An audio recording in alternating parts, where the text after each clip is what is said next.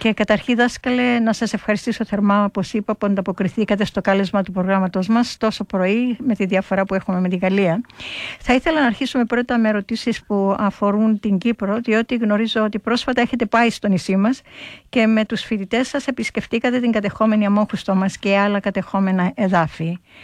Ε, έτσι, η πρώτη μας ερώτηση είναι πληροφορίες λένε ότι παρόλο που η Αμόχουστος είναι η, η, η ακατοίκητη πόλη φάντασμα, μετά από την επίσκεψη του Τούρκου Προέδρου και τις δηλώσεις του ότι θα ανοίξει το λιμάνι της Αμοχώστου για τουρισμό, πληροφορίες λένε ότι ένας αριθμός επίκων έχει ήδη κατοικήσει την Αμόχωστο. Τι έχετε να μας πείτε για εσείς που πήγατε στην πόλη μας και πώς είδαν την επίσκεψη σας οι κατοχικές δυνάμεις; Ε, πρώτα απ' όλα δεν είναι, άρα, πρώτα απ' όλα είναι χαρά και τιμή να μιλάμε μαζί, άρα είναι πάνω από μια ευχαρίστηση. Δεύτερον, ναι, πήγαμε όχι μόνο μία φορά στα κατεχόμενα, πάρα πολλές φορές. Και ε, αυτό που μπορώ να πω είναι ότι σε ένα κομμάτι της του, μιλάμε τώρα για, την, ε, για το στρατιωτικό κομμάτι, υπήρχε ένα άνοιγμα, αλλά όταν λέμε ότι έχουν κατοικήσει ήδη, στην πραγματικότητα είναι ε, στην περιφέρεια, δεν είναι μέσα στην κλειστή πόλη. Απλώς τώρα αυτό που προσπαθούν να κάνουν είναι να το ανοίξουν για να υπάρχει ε, κατευθείαν πρόσβαση ακόμα και στην παραλία ε, από όλους. Αυτό σημαίνει πρακτικά ότι θέλουν να πιέσουν πάνω σε αυτό το σημείο αλλά δεν πρέπει εμείς να πέσουμε σε αυτή τη μαγίδα. Η Αμόχωστος δεν ήταν μέσα στην πράσινη γραμμή. Όταν έγινε η εισβολή στην πραγματικότητα ήταν ένα σημείο που δεν είχαν προβλέψει να πάρουν οι Τούρκοι. Αυτό έγινε στη συνέχεια επειδή εγκαταλείφθηκε η αμόχωσος λόγω των πιέσεων που δεχτήκαμε στην Κερίνια και ουσιαστικά βρέθηκαν με μία πόλη παραπάνω από ό,τι είχαν προβλέψει. Κατά συνέπεια όλες οι πιέσεις που γίνονται από την πλευρά της Τουρκίας είναι πάνω ότι τι μπορούμε να κάνουμε στην αμόχωστο, σοβαρός ή τι θα δώσουμε κτλ. Στην πραγματικότητα πρέπει να καταλάβουμε ότι ειδικά το κομμάτι της ε, μικρής πόλης ε, δεν είναι απλώς ένα απλό κομμάτι με το οποίο μπορούμε να παίξουμε τόσο εύκολα γιατί ουσιαστικά πρέπει να ξυλώσουμε όλα τα κτίρια γιατί όλα αυτά δεν μπορούν να λειτουργήσουν. Όταν τα βλέπετε από κοντά καταλαβαίνετε ακριβώς τι θέλω να πω. Κατά συνέπεια, στην πραγματικότητα, για να ζήσουν πραγματικά άνθρωποι με την κλασική έννοια που λέμε, θα πρέπει πρώτα να υπάρχουν πολλές κατεδαφίσεις και να ξαναλειτουργήσει η πόλη.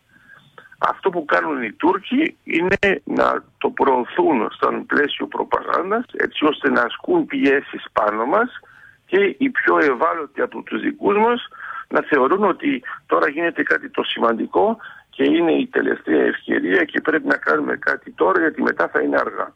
Ε, αυτό το έχουμε ζήσει και στο 2004. Άρα πρέπει να είμαστε πολύ προσεκτικοί, να ξέρουμε ακριβώς τι γίνεται επί τόπου και ε, όσο αφορά τώρα το τι ε, λένε οι, οι κατοχικές αρχές με το κάθε φορά που πάμε και κάνουμε μια αποστολή, ε, μπορώ να σας πω ότι δεν λένε απολύτως τίποτα γιατί αυτό το κάναμε ήδη από το 2003 και όπως σας έχω πει έχουμε πάει δεκάδες φορές ε, στα κατεχόμενα για διάφορες αποστολές που αφορούν ειδικά ε, τις εκκλησίες, τα κημητήρια και βέβαια να βλέπουμε τους εγκλωβισμένους και να τιμούμε με την ε, ε, παρουσία μας ε, τις ανάγκες που έχουν τόσο στο σχολείο όσο και σε διάφορες περιοχές όπως είναι στο Ρεζοκάρπασο, στην Αγία Τριάδα. Και καταλαβαίνουμε ότι πρέπει να υπάρχει αυτή η επαφή γιατί από την αρχή θυμάμαι, ήδη από το 2003, μας έλεγαν να έρχεστε, να σας σωρούμε, ε, γιατί είναι σημαντικό για μας, ήμασταν τόσα χρόνια απομονωμένοι και τώρα το βλέπουμε. Ε, μετά από τόσα χρόνια το σχολείο στο Ριζοκάρπασο λειτουργεί ε, κανονικά, έχει παιδιά, ενώ ήταν να κλείσει το 2003. Άρα αυτά είναι πράγματα που μένουν και γι' αυτό χαιρόμαστε και το ίδιο γίνεται όταν πηγαίνουμε ε, τα κατεχόμενα και ειδικά στα κημητήρια όταν κάνουμε την αναστήλωση ή ακόμα και βάζουμε νέους σταυρούς σε ε, τάφους των δικών μας ανθρώπων που είχαν καταστραφεί από τους Τούρκους την ώρα της εισβολής και μερικές φορές και μετά. Το χαιρόμαστε γιατί πρέπει να τους προσέχουμε και αυτούς. Α, Αυτό είναι πολύ σπουδαίο να διατηρήσουμε, τουλάχιστον τα, οι εγκλωβισμένοι μας να διατηρήσουν την εθνική τους υπόσταση στα κατεχόμενα μέρη μας. Αλλά ακούσαμε πρόσφατα ότι έχουν οριστεί κάποιοι τεχνοκράτες για να σχεδιάσουν ένα πρόγραμμα λύσης του Κυπριακού σχετικά με το τι θα θέλαμε και πού να είναι, πώς να είναι εφικτό και συμφέρον για όλους τους Κύπριους πολίτες. Μήπως γνωρίζετε αν έχει γίνει κάτι τέτοιο και αν ναι, σε ποιο στάδιο βρίσκεται; Κοιτάξτε, είναι πάρα πολύ απλό. Ε, είναι η αναφορά στο πλαίσιο Γκουτερές. άρα είναι τα δεδομένα του 2017 με τα έξι σημεία. Ε, δεν υπάρχει κάτι το ειδικό που γίνεται σε αυτό το πλαίσιο. Είναι απλώς επειδή είμαστε στις προεδρικές εκλογές Όλοι κάνουν αναφορές σε αυτό το πλαίσιο για να ξεκαθαρίσουμε ποιος είναι υπέρ, ποιος είναι κατά.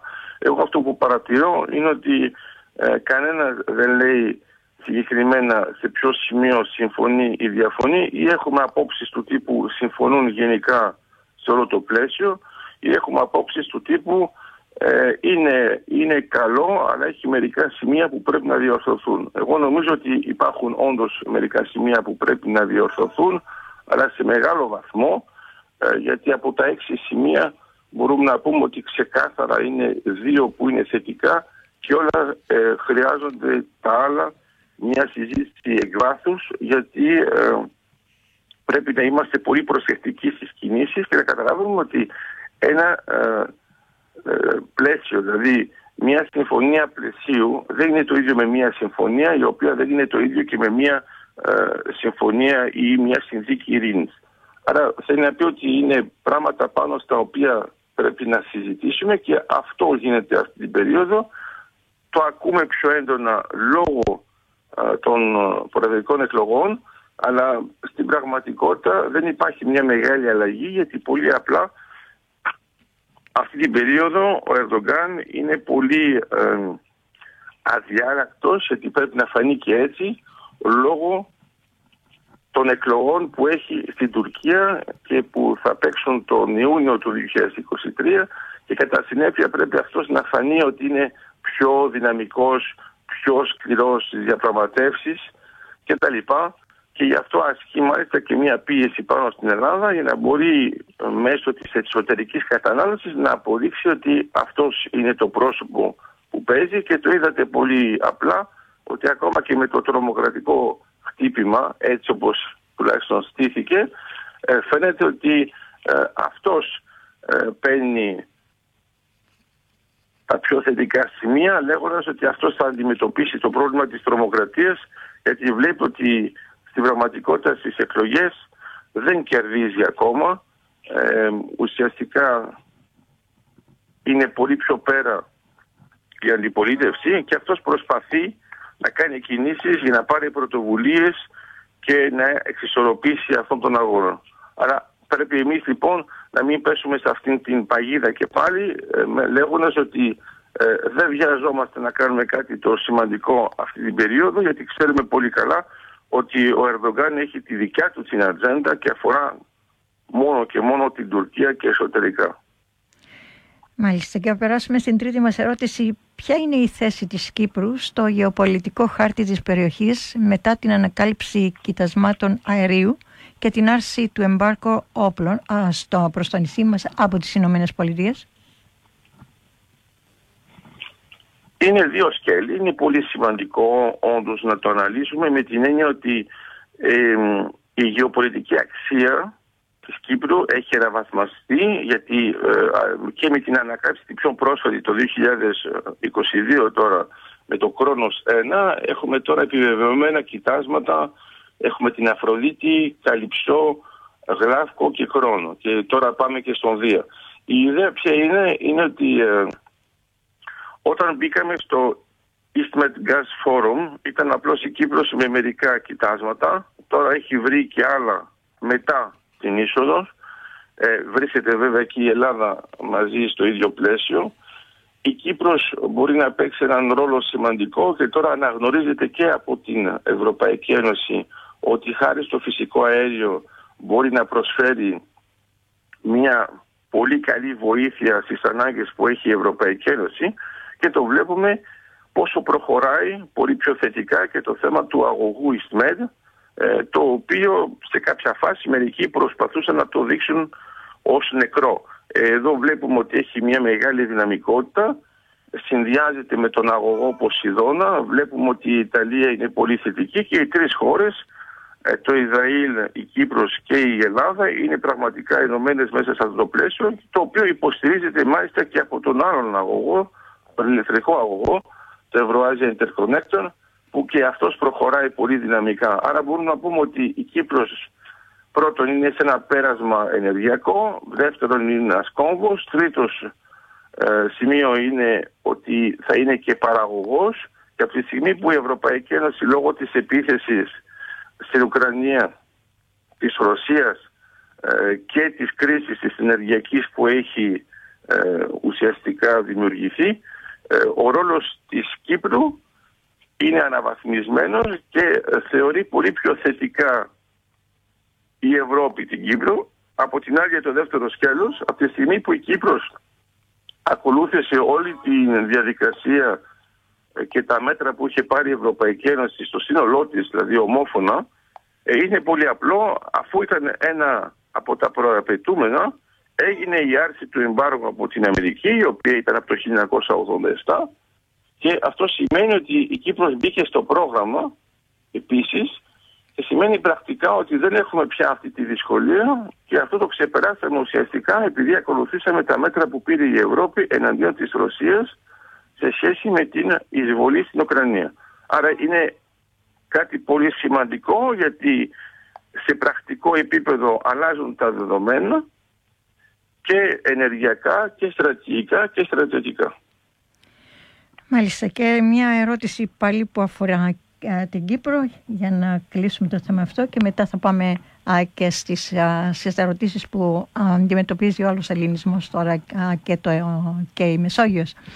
Ε, τι γίνεται με το EastMed, ε, το pipeline, έχει ξεχαστεί ή υπάρχει πιθανότητα στο, να επανέλθει στο σχεδιαστήριο; Και επίσης μήπως δεν θα, γίνει, δεν θα υπάρχει περίπτωση να, να μην γίνει αυτός, αυτό το, αυτός γιατί το θέλει η Τουρκία γιατί και τέλος... Όχι, όχι, όχι. Λοιπόν, ο, ναι. ναι. Το σημείο επαφής έπειτα είναι και το σημείο επαφής συμφωνίας με την Αίγυπτο επηρεάζεται από την ΑΟΣ του Καστελοριζίου.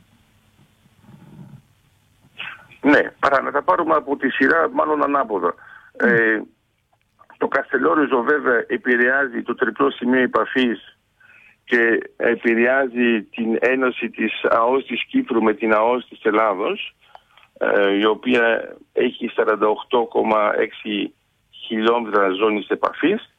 Ε, αυτή η ζώνη επαφής υπάρχει μόνο και μόνο επειδή υπάρχει το Καστελόριζο. Άρα είναι πολύ σημαντικό και γι' αυτό θα πρέπει να γίνει μια επέκταση της συμφωνίας του 2003. Αυτό που ετοιμάζουμε τώρα είναι μια ε, ας το πούμε τριπλή συμφωνία αλλά επί του πρακτέου είναι τρεις διπλές συμφωνίες πάνω στο ίδιο σημείο με μια επέκταση για την Ελλάδα και την ε, Αίγυπτο η οποία θα αγγίξει το τριπλό σημείο σε σχέση με τη μερική οριοθέτηση, μια επέκταση από την πλευρά της Κύπρου με την Αίγυπτο και βέβαια μια νέα συμφωνία εντελώς μεταξύ της Κύπρου και της Ελλάδος.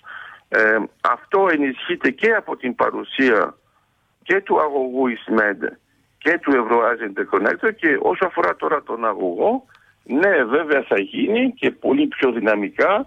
Ε, ξέρουμε ότι η Ευρωπαϊκή Επιτροπή το προωθεί ε, στα μέγιστα και θεωρεί ότι είναι πολύ σημαντικό εφόσον θα πρέπει να το χρηματοδοτήσει κατά 50% και το ίδιο γίνεται και με το ηλεκτρικό καλώδιο. Άρα μπορούμε να πούμε ότι όντως γίνεται ο αγωγός EastMed. Θεωρούμε ότι θα είναι τελειωμένος το 2025. Ούτως ή η Ευρωπαϊκή Ένωση είχε αποφασίσει να μην έχει πια εξάρτηση από τη Ρωσία ε, μετά το 2027. Άρα βλέπουμε ότι μπορούμε να κερδίσουμε άλλα δύο χρόνια και αυτό είναι πολύ σημαντικό γιατί ουσιαστικά και το φυσικό αέριο της Κύπρου αλλά βέβαια και ο αγωγός στο σύνολο δηλαδή με το φυσικό αέριο του Ισραήλ, της Κύπρου και στη συνέχεια της Ελλάδος θα βοηθήσει σε πολύ πρακτικό επίπεδο ε, για το θέμα της συνεργειακής ασφάλειας της Ευρωπαϊκής Ένωσης. Άρα μπορούμε να πούμε ναι ότι προχωράμε δυναμικά και μάλιστα σε επίπεδο πρακτικό στην Ελλάδα τόσο στην Κρήτη όσο και στην Πελοπόννησο αλλά και στην Ήπειρο ε, έχουμε ήδη ε, επιλύσεις θεμάτων σε επίπεδο κτηματολογίου γιατί είναι από εκεί που θα περάσει ο αγωγός ε, και αυτό το πρακτικό κομμάτι ε, ουσιαστικά τελειώνει το Νοέμβριο, δηλαδή τώρα ε, και αυτό είναι πολύ σημαντικό γιατί θέλει να πει ότι στο πέρασμα του αγωγού όσο αφορά την ξηρά πρέπει βέβαια να επιληθούν όλα τα προβλήματα του περάσματός του και ε, είναι αυτό που κάνει τώρα η Ελλάδα. Άρα μπορούμε να πούμε ότι ναι προχωράει πολύ δυναμικά ο αγωγός της ΜΕΤ και δεν έχει καμία σχέση με αυτά που λέγαμε πριν μερικούς μήνες. Μάλιστα. Τώρα θα θέλατε να, να πάρετε μια ανάσα να ακούσετε ένα μουσικό κομμάτι ή θέλετε να περάσουμε απευθείας στις σημερινές συνθήκες που αντιμετωπίζει ο ελληνισμός θα, θα κάνουμε ακριβώς αυτό που κάνει η εκπομπή. Ε, εγώ θα το χαρώ. Αλλά και το μουσικό κομμάτι θα το χαρώ. Αγαπητοί ακροατές, συνομιλούμε με τον καθηγητή, τον δάσκαλο, τον κύριο Νίκο Λιγερό, απευθείας από τη Γαλλία. Ακούσαμε α, ό,τι αφορά την Κύπρο μας και τώρα παίρνουμε α, στις συνθήκες που αντιμετωπίζει γενικά ο ελληνισμός. Δάσκαλε μας λένε ότι η Τουρκία έχει καταστεί υπερδύναμη και ότι την υπολογίζουν μεγάλες δυνάμεις όπως είναι η Γαλλία και η Αμερική και ακόμα ότι η Τουρκία έχει τη δυνατότητα να βομβαρδίσει Αθήνα και Θεσσαλονίκη από την Άγκυρα. Μπορείτε να μας δώσετε κάποιες πληροφορίες γι' αυτό; Ε, πρώτα απ' όλα ε, αυτό μπορεί να πούμε ότι είναι πραγματικά fake news γιατί όταν λέμε ότι ειδικά η Αμερική και ε, η Γαλλία υπολογίζουν την Τουρκία. Δεν ξέρω ποιος το σκέφτηκε αυτό το πράγμα αλλά μπορώ να σας πω ότι πρώτον στη Γαλλία δεν έχει καμία σχέση και θεωρούν ότι είναι εντελώς ε, λάθος που η Τουρκία είναι στο ΝΑΤΟ. Από την πλευρά της Αμερικής είναι τα ίδια πράγματα. Απλώς η διαφορά, ξέρετε ποια είναι; Είναι ότι, το λέω τώρα στους ακροατές, όχι σε εσένα Κρήτη, γιατί ξέρω ότι το ξέρεις, ναι, ε, λέω ότι απλώς η Τουρκία ε, δεν θέλουν να πάει πολύ κοντά στη Ρωσία. Και αυτό είναι το αιώνιο πρόγραμμα από το 1952, ε, από τότε που υπήρχε το πρόβλημα με ε, τη Σοβιετική Ένωση, ε, όταν θα ενταχθεί η Τουρκία στο ΝΑΤΟ είναι για να προστατευτεί είναι σε ένα πλαίσιο που ανήκει ουσιαστικά στη Δύση και με αυτόν τον τρόπο μπορούμε να πούμε ότι και το δόγμα Τρούμαν που την βοήθησε οικονομικά ήταν για να υπάρχει αυτό το ανάχωμα και να μην υπάρχει ζώνη επαφής της Σοβιετικής Ένωσης τότε με την ε, Μεσόγειο γιατί τότε και μετά θα το δούμε το 1956 με την κρίση του Σουέζ η Σοβιετική Ένωση ξαφνικά ενδιαφέρεται για την Κύπρο. Άρα λέω απλώς ότι δεν πρέπει να μπερδεύουμε δύο πράγματα. Είναι σίγουρο ότι το ΝΑΤΟ και ειδικά η Αμερική και η Γαλλία δεν θα ήθελαν να πηγαίνει η Τουρκία πολύ κοντά προς τη Ρωσία και αυτό είναι που εξηγεί ότι την υπολογίζουν, αλλά όχι ότι την υπολογίζουν με αγάπη σε ένα συμμαχικό πλαίσιο. Είναι απλώς ότι δεν θέλουν να πάει από την άλλη πλευρά. Όταν η Τουρκία λοιπόν πηγαίνει προς τα S-400, ε, αμέσως αυτό που γίνεται από την πλευρά της Αμερικής είναι να την παγώσουν όσο αφορά το F-35 και σε αυτό ε, συνέβαλε βέβαια και το ελληνικό, ελληνοαμερικάνικο λόμπι. Αυτό που πρέπει να καταλάβουν λοιπόν είναι το ίδιο και που γίνεται και με τα F-16, μιλάω τώρα για τα Viper, όταν το βλέπουμε όλο το πρόγραμμα και το γεγονός ότι βγαίνει από το πρόγραμμα η Τουρκία, καταλαβαίνουμε ότι σε πρακτικό επίπεδο ε, όχι μόνο δεν την υπολογίζουν, αλλά θεωρούν ότι δεν είναι αξιόπιστο μέλος του ΝΑΤΟ. Άρα αυτοί που προωθούν αυτές τις ιδέες είτε το κάνουν εσκεμμένα για λόγους πολιτικούς και ιδεολογικούς, είτε το κάνουν λόγω ασχετοσύνης, μπορεί να είναι βέβαια και τα δύο. Αυτό που έχει σημασία είναι ότι δεν βλέπει κανένας στο ΝΑΤΟ την Τουρκία με έναν τρόπο αξιόπιστο και αντιθέτως αυτό που έχει γίνει, ειδικά όσο αφορά το ΝΑΤΟ, έχει αναβαθμιστεί η θέση της Ελλάδος γιατί η Ελλάδα ε, πήγε πάντοτε μέσα στο πλαίσιο του ΝΑΤΟ σε όλες τις αποφάσεις που έχουν πάρθει ειδικά τώρα με το Ουκρανικό που είναι το πιο πρόσφατο και βλέπουν επίσης ότι η Ελλάδα λειτουργεί ως χώρα που σταθεροποιεί την περιοχή ενώ η Τουρκία συνεχώς παράγει αστάθειες και προβλήματα με όλες τις χώρες που είναι στο περιβάλλον της. Άρα δεν την υπολογίζουν με αυτόν τον τρόπο, ουσιαστικά εκτιμούν ότι αποτελεί ένα πρόβλημα.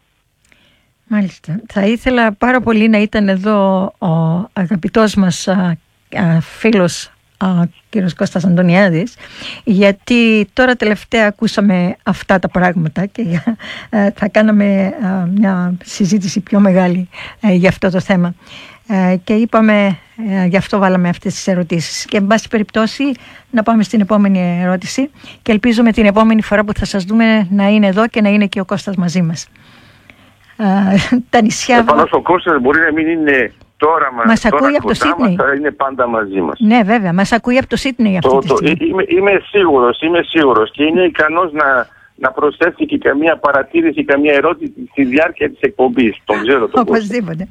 Τα νησιά βόρεια της Κέρκυρας τώρα, τα οποία έχουν ληφθεί υπόψη όταν έγινε η οριοθέτηση με την Ιταλία, υπάρχει περίπτωση να μην τα λάβουν υπόψη τους οι Αλβανοί στην οριοθέτηση με την Ελλάδα;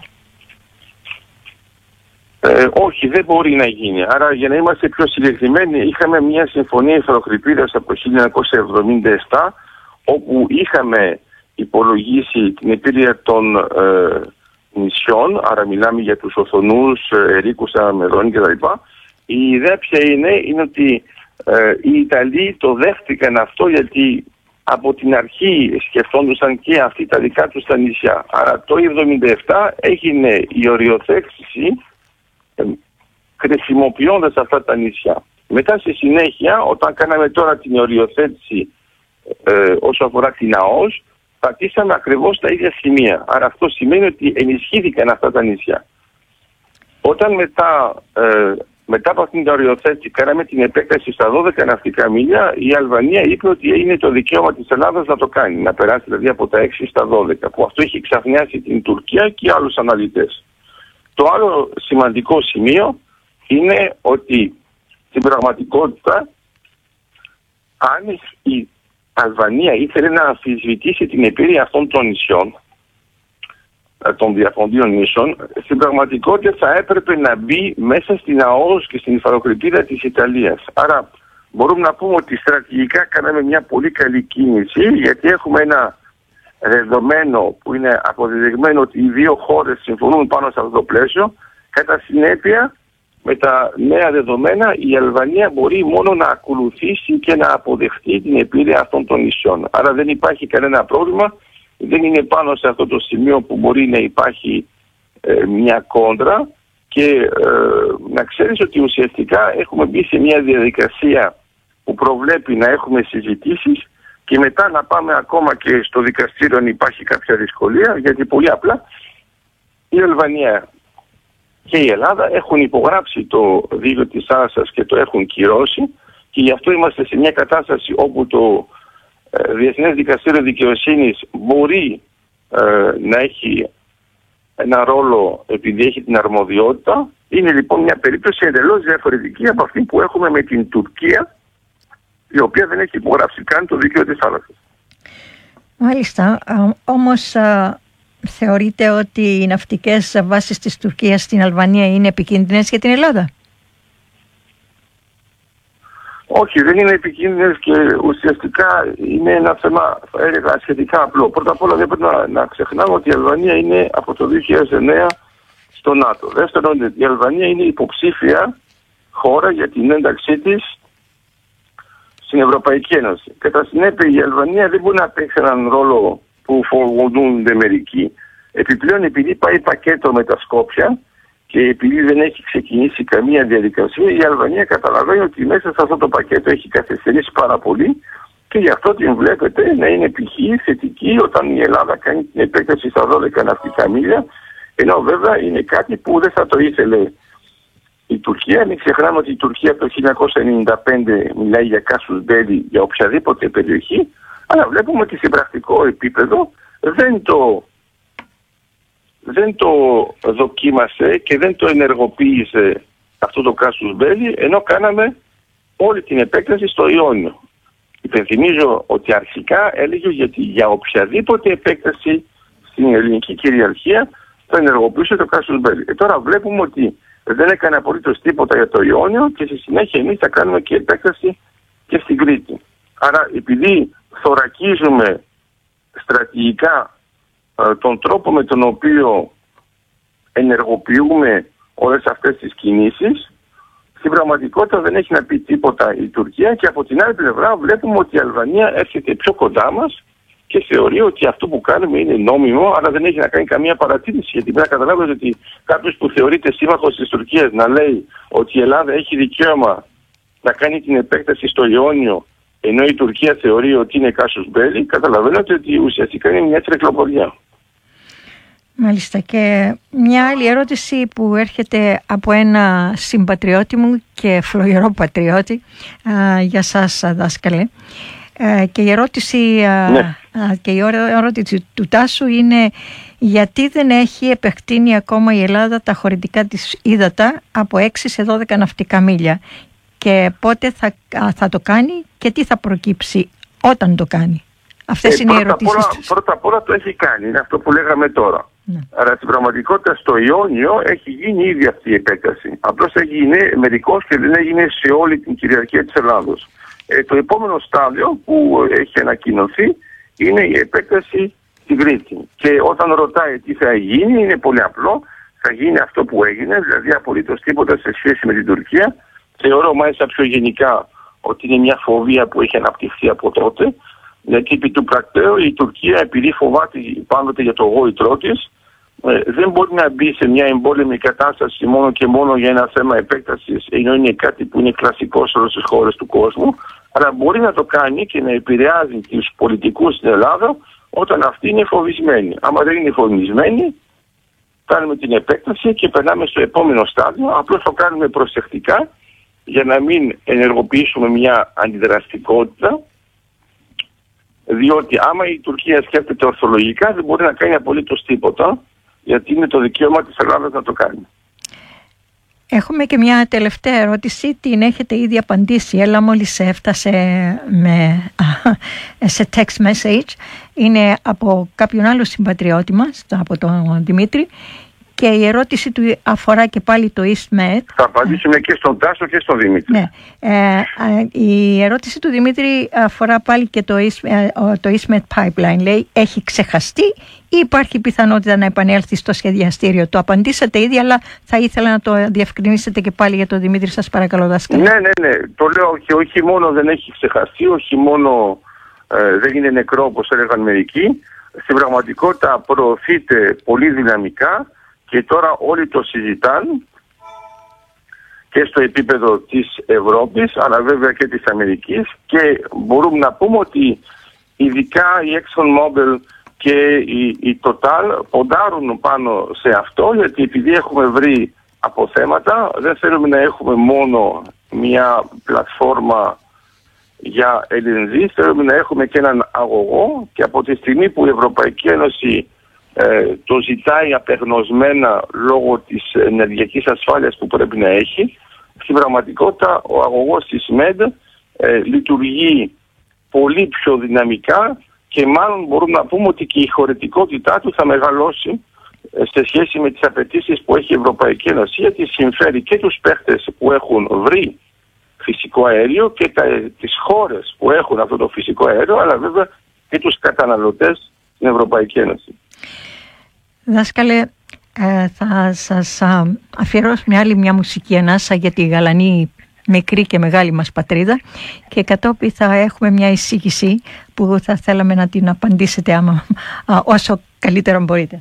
Δάσκαλε, συγχωρέστε με, είναι εντελώς αδύνατο να ακούει κανείς μουσική του αίμνης του μεγαλύτερου μουσουργού μας, του Μίκη Θεοδωράκη, και να μην την ψιθυρίζει. Μας ακούτε; Όχι, μα εγώ το χαίρομαι και το, το Μίκη ε, είχαμε αναπτύξει μια φιλία μαζί γιατί επειδή ασχοληθήκαμε πάρα πολύ έντονα και με το θέμα της ΑΟΣ μαζί του ε, υπήρχε προς το Μίκη ένας ε, θαυμασμός, από παλιά βέβαια. Εγώ σας ζήτησα... Ε, μετά από αυτήν την κοινή δραστηριότητα όσο αφορά την ΑΟΣ, ε, δεθήκαμε ακόμα περισσότερο και τον ζήσαμε βέβαια και στα συλλογητήρια. Πολύ ωραία και εγώ θυμάμαι ότι α, αυτήν τη συγκινητική στιγμή που πήρε το μεγαλό σταύρο του Μακαρίου και ζήτησε από τον πρόεδρο μια χάρη. Λέει κύριε πρόεδρο μπορείτε να μου κάνετε μια χάρη; Και ο πρόεδρος του είπε παρακαλώ μαέστρο. Λέει το όνομα μου είναι Μίκης Θεοδωράκης, κριτικός. Θα ήθελα, λέει, να μου επιτρέψετε από τώρα να υπογράφω όλα μου τα έργα. Μίκης Θεοδωράκης, κριτικός και Κύπριος. Είχε τρομερή αγάπη για την Κύπρο Θεοδωράκης. Γι' αυτό σας είπα συγγνώμη που, ψιθύρι... Γι αυτό σας είπα συγγνώμη που ψιθύριζα το τραγούδι πίσω. Γιατί είναι εντελώς αδύνατο να ακούει κανείς Θεοδωράκη και να μην ψιθυρίζει τους στίχους. Ε, δάσκαλε, αυτό που θα θέλαμε να ρωτήσουμε από εσάς και μπορείτε να μας απαντήσετε βέβαια όσο μπορείτε να μας απαντήσετε Πότε θα έχουμε την τιμή να σας έχουμε πάλι μαζί μας εδώ στη Μερβούρνη; Α, μα αυτό δεν εξαρτάται από μένα, εξαρτάται από κάποιον που βρίσκεται τώρα στο ΣΥΝΕ. το, έχω συζητήσει, το έχω συζητήσει με τον Κώστα και του είπα ότι πρέπει ο δάσκαλος να έρθει εδώ για να απαντήσει όλα τα ερωτήματα των συμπατριωτών μας εδώ πέρα. Γιατί, Όχι, πάνω δεν ξέρω αν είναι αποκάλυψη και αν το επιτρέπει ο Κώστας, αλλά νομίζω ότι θα βρεθούμε από κοντά τον Φλεβάρι. Αυτό θα είναι πολύ ευχάριστο γιατί εδώ θα είναι και καλοκαίρι, θα είναι καλύτερος ο καιρός γιατί αυτή, αυτή τους μήνες έχουμε πολύ πολύ άσχημο καιρό. Εν πάση περιπτώσει δάσκαλε και πάλι... Ε, θα... να, ξέρεις θα προβλέπει όλα ο κόσμος, ακόμα και τον καλό καιρό θέλει να το βάζει μαζί με το δάσκαλο. Ε, αυτό το πιστεύω. Αυτό το πιστεύω. Γιατί διάλεξε ένα όμορφο Σαββατοκυριακό να φύγει από τη Μελβούρνη που, που είχε βροχές και πήγε στην Τασμάνια και τώρα είναι στο Σίδνεϊ που έχει περισσότερες βροχές. Δάσκαλε και πάλι, ε, ε, δάσκαλε και πάλι σας ευχαριστώ θερμά για την ώρα που μας διαθέσατε και τις πληροφορίες που μας δώσατε. Ε, εγώ, εγώ για μένα είναι πάνω τιμή και χαρά όπως το είπα και στην εισαγωγή και ε, δεν πρέπει να, να θεωρείς ότι ε, πρέπει να υπάρχει μέσον για να μιλάμε μαζί. Ε, όποτε το χρειάζεται εκπομπή, εγώ θα είμαι παρόν, ε, γιατί μ' αρέσει να απαντάω στους ανθρώπους, όχι μόνο στον Κώστα και στον Τάσο και στον Δημήτρη, ε, σε όλους τους δικούς μας που είναι εκεί πέρα και βέβαια πάντοτε να είμαστε μαζί και έτσι. Και στον Κώστα βέβαια. Ξέρω ότι πολεμάς εδώ και χρόνια με αυτό. Ναι και στον Κώστα βέβαια γιατί ο Κώστας κάνει όλα αυτά initiates εδώ πέρα και, και πάλι όμως α, σας ευχαριστώ και σας εύχομαι να έχετε καλή δύναμη, υγεία και α, σύντομα να σας δούμε οπωσδήποτε επίσης, στη Μελβούρνη. Σύντομα οπωσδήποτε να σας δούμε και πάλι στη Μελβούρνη. Να είστε καλά και έτοιμο. Σας ευχαριστώ πάρα πολύ. Χαιρετισμού σε όλους εκεί τους πατριώτες. Και εγώ, και εγώ. Να είστε καλά. Καλή συνέχεια στο έργο σας. Ευχαριστώ. Επίσης να είστε καλά. Καλό βράδυ.